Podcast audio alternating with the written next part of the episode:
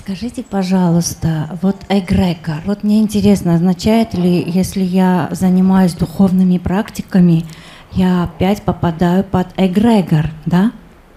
И не опасно ли это? Может, не надо делать духовных практик? Ну, часть духовного пути мы проходим сами, пытаясь сами разобраться, без всяких эгрегоров. Мы читаем литературу, ходим на какие-то занятия, просто как посетители. Ну и примеряем как бы эти духовные знания на себя сами. Но потом наступает момент, когда хочется идти глубже, а как идти глубже, ты не знаешь. И ты пойдешь к какому-то мастеру,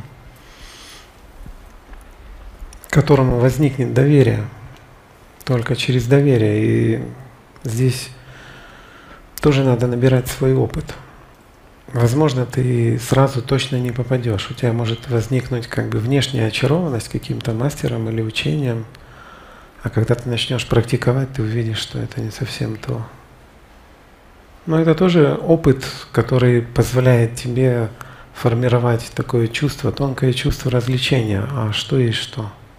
И без этого опыта ты не найдешь настоящего учителя, где у тебя не будет стоять вот этот вопрос или страх какой-то.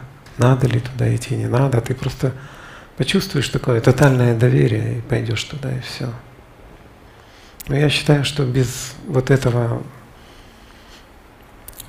ну как бы без такой сдачи, что ли, без поиска мастера сложно самому. Сложно, потому что мы читаем литературу, и кто-то из авторов привлекает. И он привлекает не просто своими словами, он выходит, привлекает своим состоянием. И тогда в этом поле хочется быть больше и больше.